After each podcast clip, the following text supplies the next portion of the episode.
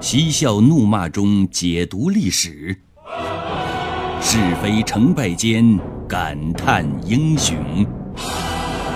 请听《汉朝那些事儿》。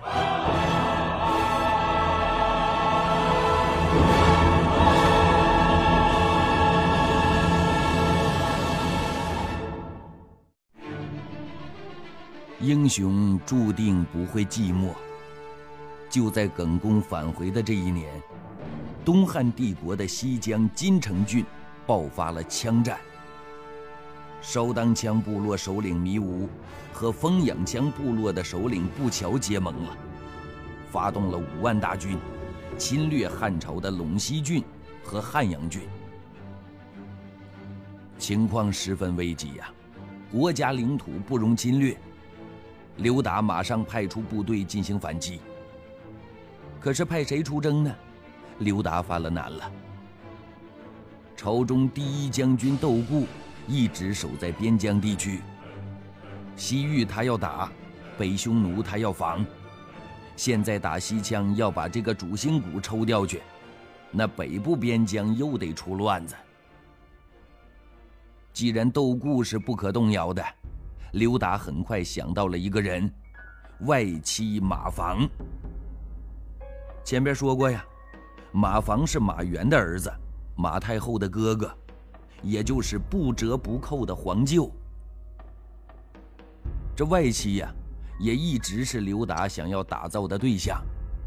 现在国家正处于危难之中，派外戚出战，比谁都可靠。于是，马房很快就被任命为车骑将军，担任西征的主帅。至于副将，刘达是想也没想，直接就内定了耿恭。刘达这么做也是有道理的。耿恭虽然九死一生从西域归来，身心和体力都还没恢复过来呢，按理说应该让他休养一段时间。他这一折腾太累了，也该歇歇。但他毕竟经过了大风大浪，派他压阵，那无疑胜算大增。所以呢，如果说派马房当主将使用，那么派耿恭就是当相使用。关键时刻，希望他能凭着多年的征战经验和不凡的才能力挽狂澜。应该说，刘达这样的安排也是合情合理的。可是他不会料到，他的精心安排换来的却是将相不和。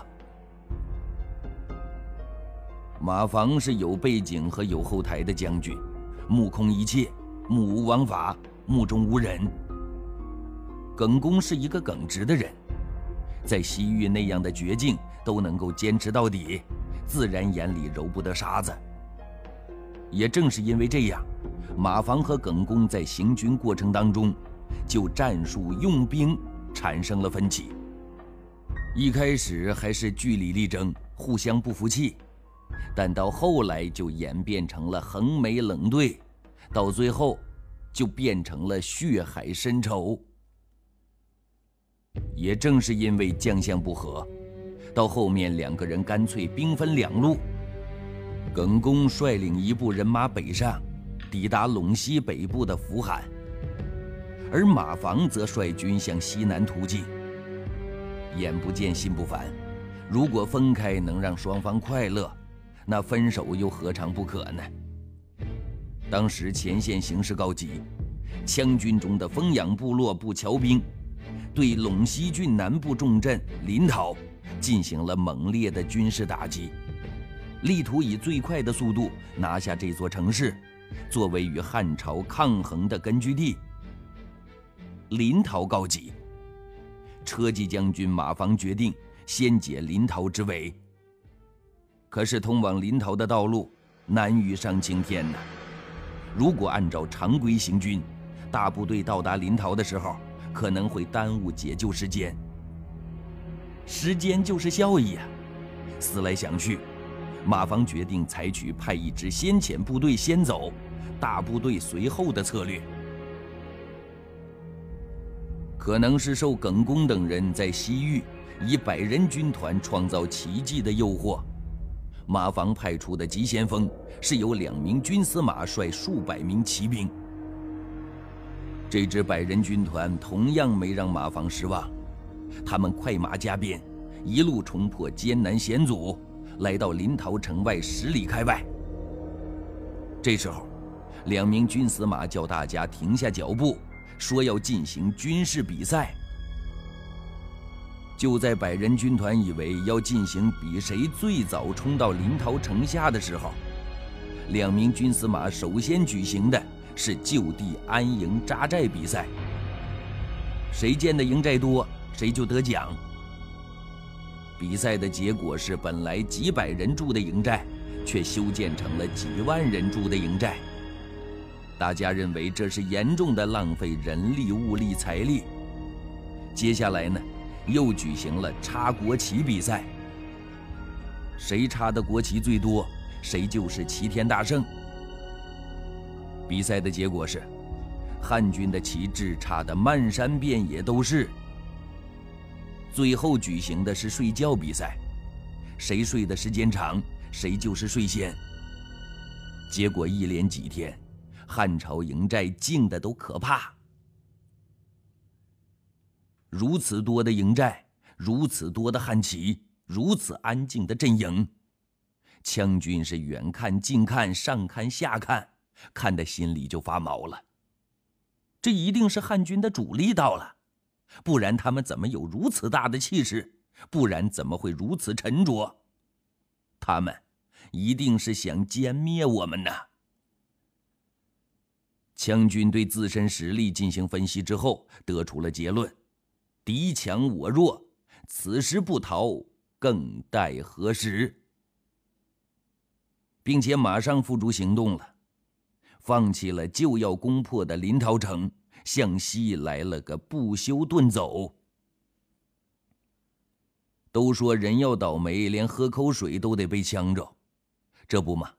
羌军原本以为留得青山在，不怕没柴烧，结果偏偏受伤的还是他们。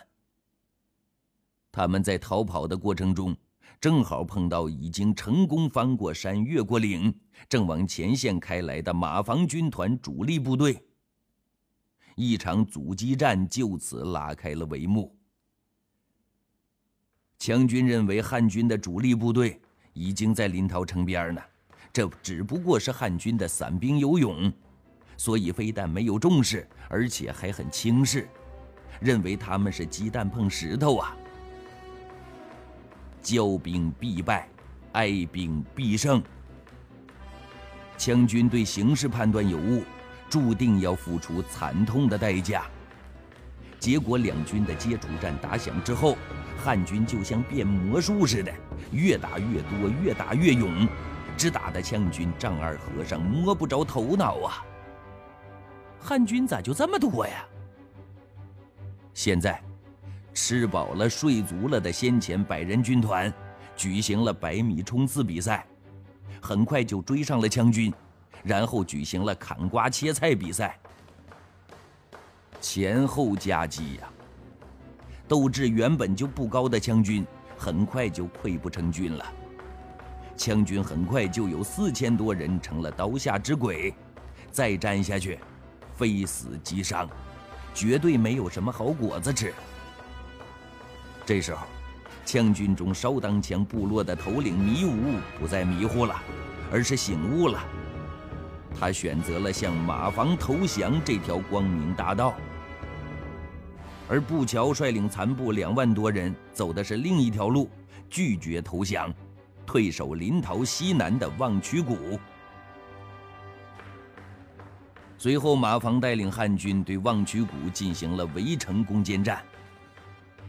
垂死挣扎的步乔坚守了几个月之后，眼看救兵没有影，突围没希望，伤亡无数，绝望之下向马房投降了。花开两朵，各表一枝。就在马房取得巨大胜利的同时，耿恭在北方战线上也取得了重大胜利。驻守在福罕的耿恭部队。受到羌部联合部落的攻击，那是绵绵不绝呀。平常人一看，肯定会吓得惊恐万状。可是防守对于耿恭来说那是强项，曾经在匈奴几万人的攻击之下，以百人军团坚守疏勒城几个月。现在他拥有精兵强将，自然是一脸的平静。随着迷吾和步乔的投降，围攻耿恭的其余羌部落大受影响，好像啊看到黑暗的前途了。耿恭这个时候也不再做守城奴了，而是开始反攻倒算，结果很快歼灭羌军一千多人，缴获牛羊等四万多头，大胜而归。南北线全都失利了，乐解羌、烧河羌等十三个部落首领聚集在一起，召开了临时会议，商谈何去何从。会议强调了。这次干系重大，不得缺席。再和汉军对抗，那就是鸡蛋碰石头。于是决定集体向耿恭投降。枪乱就此平息了。按照正常情况，可以告一段落了。可是平定羌乱之后，耿直的耿恭本着防患于未然的态度，向朝廷打了个小报告。报告的内容用一句话来概括。建议派大红卢窦固镇守凉州，派车骑将军马房屯守汉阳，以防诸羌部落再生异心。理由是呢，以前安丰侯窦融在西周时，和羌人、胡人的关系处理得非常融洽，在当地的威望和信誉很好。现在大红炉窦固乃是窦家的后人，公冠三军，威不可挡。派遣他坐镇凉州，诸羌定然会心悦诚服。与此同时，再派车骑将军马房率军屯守汉阳，就可以确保万无一失。他原本是忧国忧民所做的举动，可就是因为这样一个小小的报告，车骑将军马房和他彻底决裂了。耿恭的建议虽然是要让窦固和马房同守西江之地，可是呢，窦固是守中心城市凉州，而马房驻守的却是偏隅之地。打个不恰当的比方，就好比是要窦固当正房，而马房屈居偏房一样。可马房那是什么人物啊？那是当今皇太后的亲弟弟，皇帝的舅舅，堂堂的车骑将军。位比三公权高十重，耿恭却建议让马房当偏房，当小妾，驻守在小小的汉阳郡。那马房能不生气吗？愤怒之下的马房没有当温柔的羔羊，选择了反击。他使出了官场上的绝技——诬陷。当然，考虑到自己的身份和地位。这样的事情，他肯定不会亲自出面的，而是躲在幕后操作。这个前台刽子手由奸营业者李谭来当。李谭诬陷耿恭的罪名是不由军事，被招愿望。什么意思呢？就是说耿恭不以国事为忧，接到出征诏书时有愿望辞色。有马房在幕后操作，办起事来那是风生水起。很快，耿恭就领略到了官场的腐败和政治的代价。朝廷马上征召耿恭回京。耿恭不知道什么事儿啊，火急火燎的赶回来，迎接他的不是鲜花和掌声，而是冷冰冰的铁铐。接下来过程就简单了：下狱受审，屈打成招，免除官职。还归老家。结果，一代英雄耿恭最终的结局极为凄惨，病死家中。可是，耿恭的英雄事迹和丰功伟业，并没有随着他的病逝而消失，相反，这种精神凝聚成永恒，流芳百世。落落风标寄月怀，凛凛寒碧隔风哀。耿恭也有孤高节，岂但苏郎持雪来。应该说，马房在西征中的演出是马家最为出彩的表演。而马房之所以敢于压在耿公头上出彩，那是因为马太后驾崩之后，束缚马氏家族的缰绳勒断了。马家子弟像脱缰之马开始狂奔的结果。狂奔是好的，但要是盲目狂奔，总有马失前蹄的一天。此时马家已经不再是原来的那个马家了。马太后去世之后，顺阳侯马廖理所当然的成了掌舵马家的大哥大。但问题是，马廖虽然正直公道。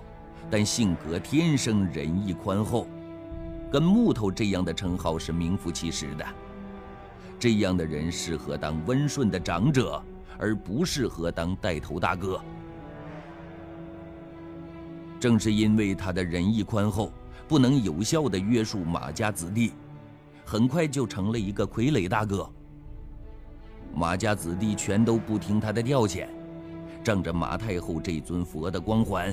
仗着汉章帝刘达的宠爱，原本礼让谦恭的马家子弟，个个变得目空一切、骄傲奢侈、不可一世。具体就表现在，除了马廖能恪守马太后的教诲，人在官场走总也不湿鞋。马氏三兄弟的另两位重量级人物马房、马光，变了。变得贪财好色。他们两个人很快拥有财产无数、宫女无数、豪宅无数、食客无数。据说马房还另辟蹊径，想出了生财之道，对羌人、胡人征收赋税，以国家的名义收，以个人的名义用，假公济私，赚的是钵满盆满。眼看马家子弟迅速成为纨绔子弟，马廖的好朋友时任教书郎杨马以书信的形式对马廖进行了提示。可是老好人马廖见了书信之后，认为杨马这是小题大做，就口头警告了一下马家子弟，并没有采取任何措施和方案对族人进行约束。凡事有因必有果呀。都说群众的眼睛是雪亮的，这话一点也不假。马家人为所欲为，养马看在眼里，朝中文武百官看在眼里，天下百姓看在眼里，汉章帝刘达也看在眼里，却痛在心里。是啊，当初他决定重用外戚，纯属本能的一种感恩行动。希望以这种方式来回报自己的养母，希望以这种方式取悦三个木头舅舅，希望自己的一生能不留遗憾。可是，希望越大，失望越大。刚开始，刘达对马家的所作所为还能睁一只眼闭一只眼，但是马家子弟越来越嚣张，越来越无法无天。一点一点地蚕食了刘达的耐心，一点一点地挑战着刘达的底线。高阳也有愤怒的时候，刘达终于发飙了。他开始三番五次地对马廖进行谴责，眼看谴责无效，刘达开始了心底流血的撤恩之旅。对马氏子弟，非但不再奖赏，而且该收权的收权。该处罚的处罚。总之啊，当年的恩情早已随风而逝，取而代之的是无限的怨恨和懊悔。如果现在马家子弟能及时的悬崖勒马，说不定还能博得刘达回心转意，重新宠爱他们。可是，眼看马家越来越失势，马家一位青年俊杰挺身而出。以雷霆之势想力挽狂澜，重塑马家的辉煌。这个人，就是马廖的儿子马玉。可都说嘴上没毛，办事不牢。时任步兵校尉马玉的出现，非但没改善马家和刘达的关系，反而进一步磨损了两者关系。马玉的出发点是好的，一看马家大有一落千丈之势，很是着急，于是他就开始四处投诉，强烈表达怨恨和不满。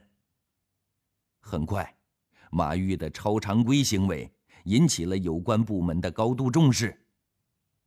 自重才能得人重，自轻自然被人欺。此时朝中文武百官的眼睛那是雪亮的，他们已经察觉到了刘达对马家态度的转变。很快，弹劾马玉的信件就像雪花一般的飞到了刘达的面前。到最后。连马房、马光兄弟的事迹也都进行揭发了。刘达愤怒了，他虽然不忍心对马家处以极刑，但还是来了个一窝端。被全部罢免官职的马家势力一夜之间烟消云散。但不管怎样，能保全性命、全身而退，也算是刘达格外开恩、网开一面。值得一提的是。马玉在随马廖离开洛阳的时候，半路被刘达派人快马加鞭追回，投入大狱受审。木头人马玉这回终于像木头一样强硬了一回，拒不招供，最后竟然活活惨死于严刑拷打之中。